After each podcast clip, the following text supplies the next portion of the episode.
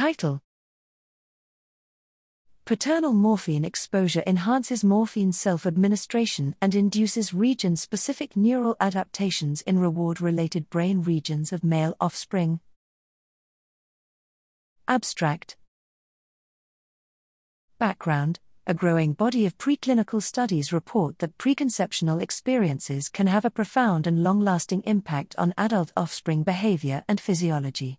However, less is known about paternal drug exposure and its effects on reward sensitivity in the next generation. Methods: adult male rats self-administered morphine for 65 days, controls received saline. Sires were bred to drug-naive dams to produce first-generation, F1, offspring. Morphine, cocaine, and nicotine self-administration were measured in adult F1 progeny. Molecular correlates of addiction-like behaviors were measured in reward-related brain regions of drug-naive F1 offspring.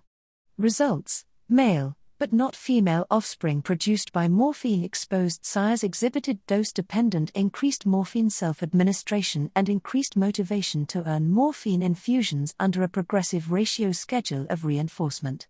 This phenotype was drug-specific, as self-administration of cocaine, nicotine, and sucrose were not altered by paternal morphine history. The male offspring of morphine-exposed sires also had increased expression of mu-opioid receptors in the ventral tegmental area, but not in the nucleus accumbens. Conclusions: paternal morphine exposure increased morphine addiction-like behavioral vulnerability in male but not female progeny. This phenotype is likely driven by long-lasting neural adaptations within the reward neural brain pathways.